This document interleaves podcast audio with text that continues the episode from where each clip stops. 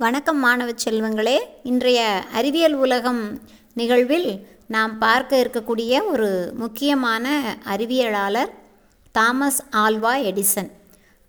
கிட்டத்தட்ட ஆயிரத்தி தொள்ளாயிரத்தி மூன்று கண்டுபிடிப்புகளுக்கு சொந்தக்காரர். அவருடைய கண்டுபிடிப்புகளுக்கெல்லாம் மகுடம் வைத்தாற்போல் விளங்குவது இன்றைய நம் அன்றாட வாழ்வில் வெ- பெரும்பங்கு வகிக்கக்கூடிய மின்விளக்கு. அந்த மின்விளக்கை கண்டறிந்தவர் தாமஸ் ஆல்வா எடிசன். மின்விளக்கு மின் மோட்டார் கிராமஃபோன் திரைப்பட படப்பிடிப்பு கருவி என்று அவரது கண்டுபிடிப்புகளினுடைய எண்ணிக்கையின் நீளம் மிக அதிகமானது. அந்த நாட்களில் நியூயார்க் நகரத்தை ஒளி வெள்ளத்தால் நிரம்பச் செய்யணும் அப்படிங்கிறது தாமஸ் ஆல்வா எடிசனுடைய முக்கியமான கனவாக இருந்தது.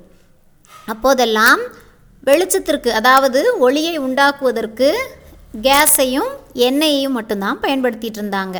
ஆனால் தாமஸ் ஆல்வா எடிசன் தான் என்ன பண்ணாருன்னா மின்சாரத்தால் மின்சார பல்புகளை எரிய செய்து ஒளி வெள்ளத்தை உண்டாக்க முடியும் அப்படிங்கிறத கண்டறிஞ்சார். அவர் அதை கண்டுபிடிப்பதற்கு முன்னால் நிறைய அறிவியலாளர்கள் என்ன செஞ்சாங்கன்னா இதை வந்து செய்யவே முடியாது. மின்சாரத்தை மக்களுக்கு கம்பிகள் வழியாக விநியோகம் செய்ய முடியாது. அப்படி விநியோகம் செய்தால் அதை எவ்வளவு விநியோகம் செய்திருக்கிறோங்கிறத அளவிட முடியாது. இருக்கிறதுலையே மின்சாரம் வாயுவை காட்டிலும் எண்ணெயை காட்டிலும் விலை உயர்ந்ததாக அந்த காலகட்டத்தில் அறியப்பட்டிருந்தது. இந்த காரணங்களை எல்லாம் சொல்லி அறிவியல் அறிஞர்கள் மற்றவர்கள் என்ன செஞ்சாங்கன்னா தாமஸ் ஆல்வா எடிசனால் இந்த மின்சாரத்தை மின்சார விளக்கை கண்டுபிடித்து வெற்றிகரமாக மக்களுக்கு வழங்க இயலாது அப்படின்னு தங்களுடைய கருத்தை தெரிவித்தாங்க ஆனால் எடிசன் என்ன செஞ்சார்?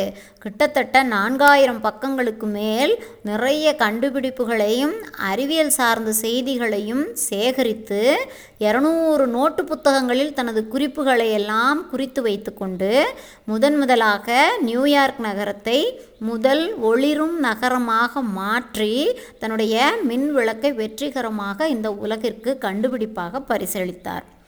அதன் பிறகு தாமஸ் ஆல்வா எடிசன் இறந்தபோது ஆயிரத்தி தொள்ளாயிரத்தி முப்பத்தி ஒன்றாம் ஆண்டு அக்டோபர் மாதம் இருபத்தி ஒன்றாம் நாள் அவரது நல்லடக்கத்தின் போது நியூயார்க் நகரம் முழுமையும் ஒளி விளக்குகள் அணைக்கப்பட்டு தாமஸ் ஆல்வா எடிசனுக்கு அஞ்சலி செலுத்தப்பட்டதாம்.